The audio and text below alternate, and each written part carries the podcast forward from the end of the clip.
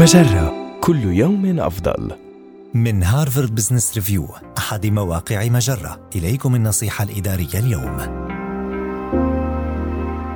طرق للحصول على دعم القادة في العمل. من الجيد أن يشعر الموظفون بثقة القائد بيد أن عدم فهمه للتفاصيل يجعلهم يشعرون بالاستياء. وبدلا من مواجهة القائد صاحب الرؤية بصورة مباشرة وإثارة غضبه أو دفعه لاتخاذ موقف دفاعي إليك ثلاث طرق للحصول على دعمه. أصغي إليه حتى النهاية. واعكس حماسك على ما يقوله ولا تقم بالإشارة إلى المشاكل بل ابدأ النقاش بإثبات التزامك بالنتائج التي يريدها الرئيس التنفيذي عن طريق طرح أسئلة توكيدية عليه.